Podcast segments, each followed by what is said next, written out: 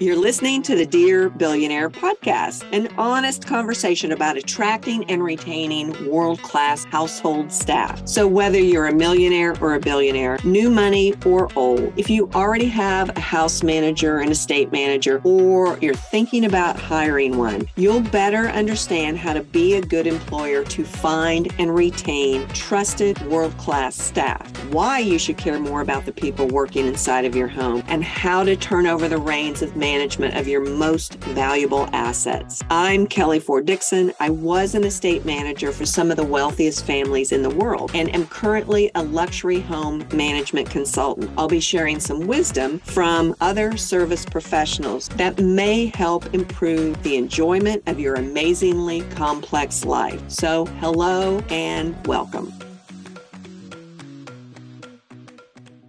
Hello, everyone. This week, we're talking about live in versus live out household staff, and we're going to address some of the pros and cons. And to be honest, when I think about this type of topic, I've only seen it done badly. The only successful relationship that I can think of where it works out for everyone is Alice on The Brady Bunch. And if you're not familiar, 70s sitcom where Alice is the significant role in that fictitious blended family. But fast forward to today and some real life situations. I'm sure this works out for a lot of people for a while, but the transition when the relationship ends can be a little rough. So we're going to dive into that. But I'm still not convinced that live-in is a good idea. I understand that in certain circumstances, it's essential. And this is when you live on large properties in the middle of nowhere and housing is extremely expensive. So I do understand it. But these types of employment relationships need some fine, pinpointed, detailed agreements so that everybody's clear on expectations. I have seen house managers and estate managers lose their livelihood and their housing unexpectedly and not having a plan B in place. So that's another part of this. But if you think about the most stressful times in anyone's life, aside from death and divorce, it's right up there with new jobs and moving. So those two pieces alone kind of put this on the traumatic experience list. But outside of a ranch manager, where the majority of those responsibilities are not pointed to a family's day-to-day service needs. And in addition to, let's say, a nanny, an au pair, or a caregiver, where, again, their primary focus is on one segment of that family, not the entire property responsibilities, staffing, mechanics, etc.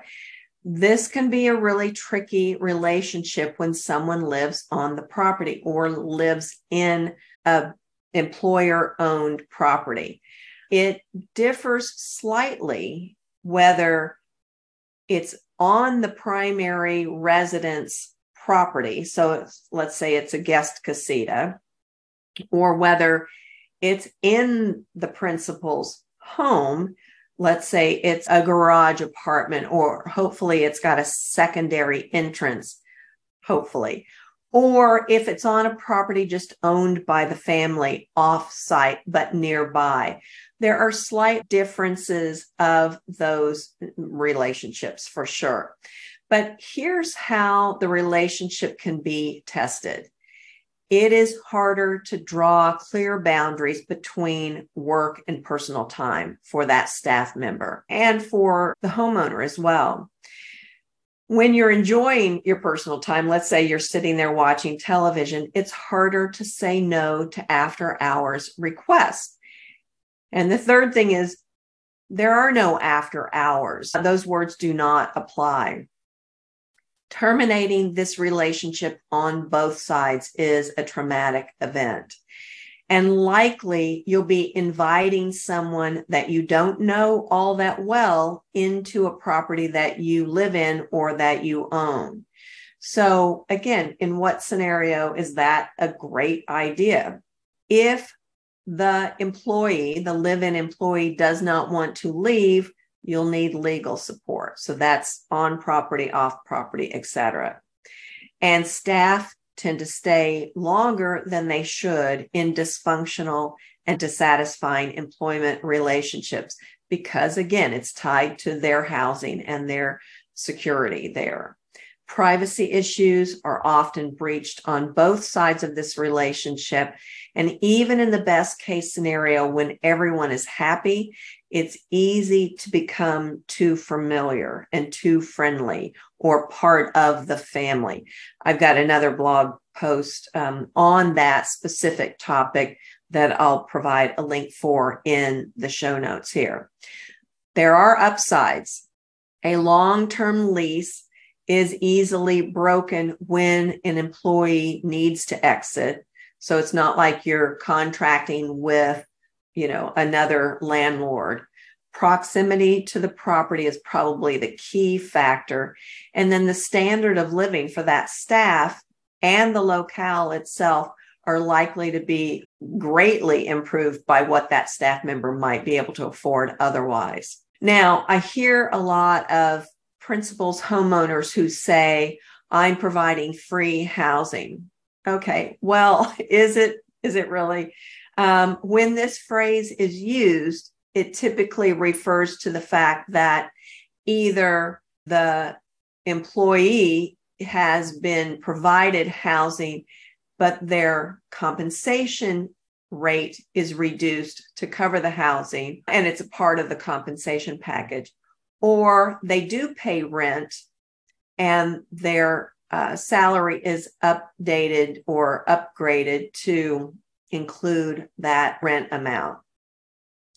And in new wealth families, I see that they struggle a lot with actually having someone, a stranger, a virtual stranger on their property, and they don't know how to negotiate that day in living situation. And in more old money families where the household staff has always been the norm, it can be more easily acceptable to have an outsider inside the family home. But my best suggestions for live-in employment are that they don't enter into these employment situations if there are any other viable options. And if employer-provided housing is the only option, hire an attorney to prepare a contract with an end date. Don't leave that open-ended. Outline what those stipulations are when that ends, because it will end.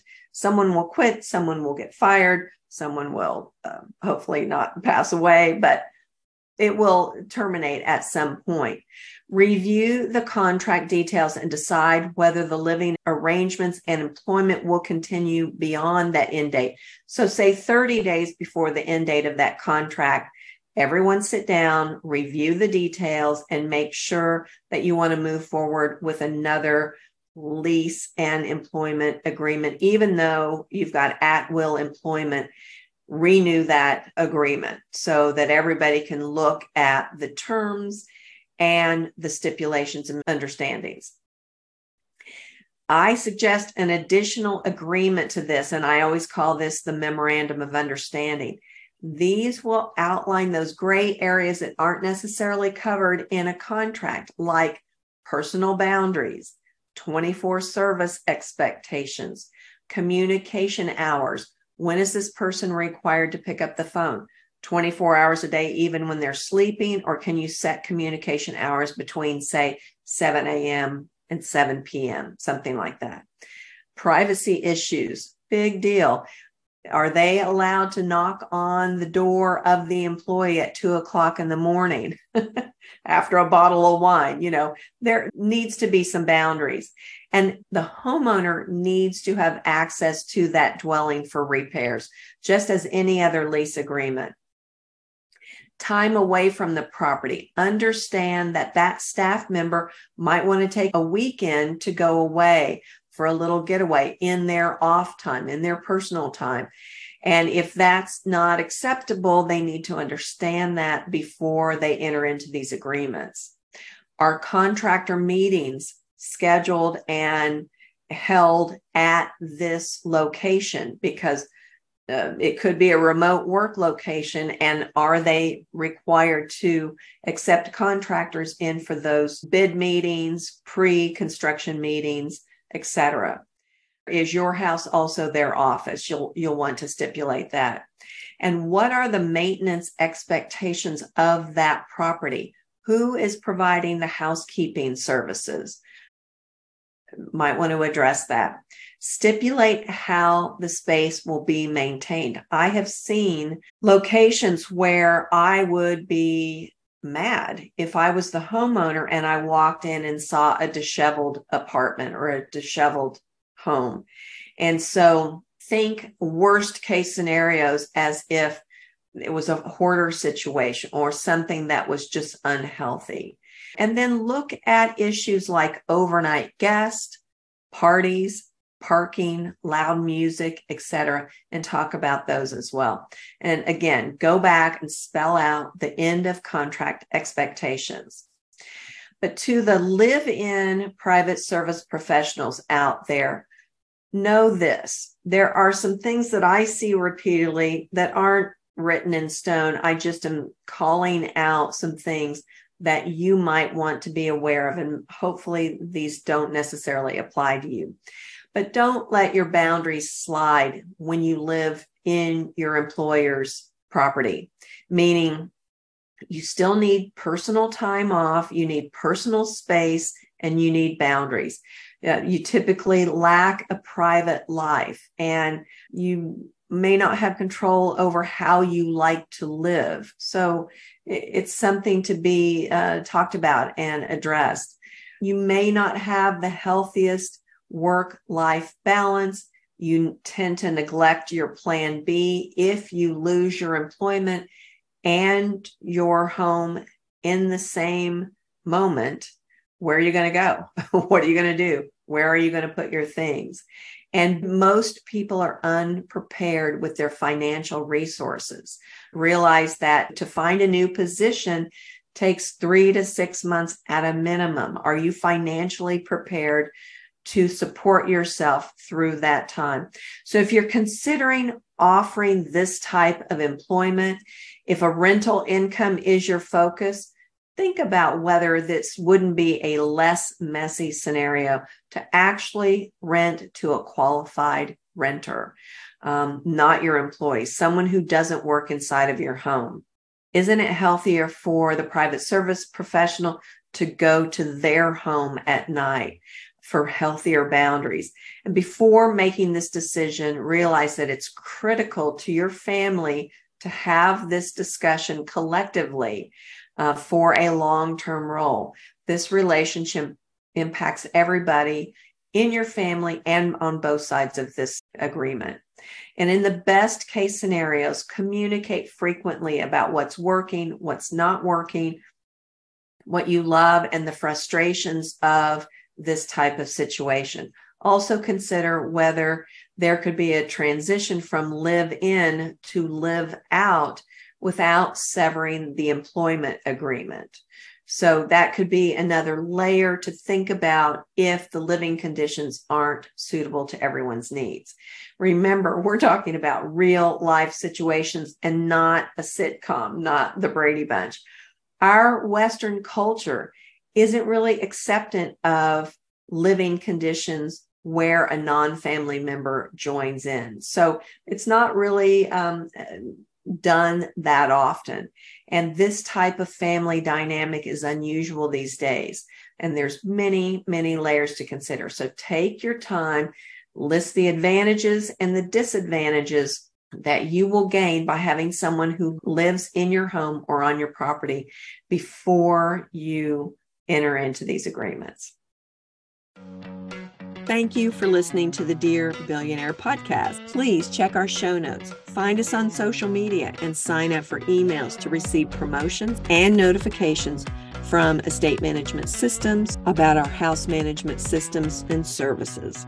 We also have a YouTube channel with past contents that may be of interest to you. Please be sure to subscribe to our podcast and to our YouTube channel to receive notices of our weekly topics. And lastly, I want to thank Leonie Lawrence-Vansandwick. She is my editor, virtual assistant, and all-around smart woman that keeps things on track around here. And to the brilliant Paige Ray Creative for all of my brand development for all of my products and services. Thank you for listening.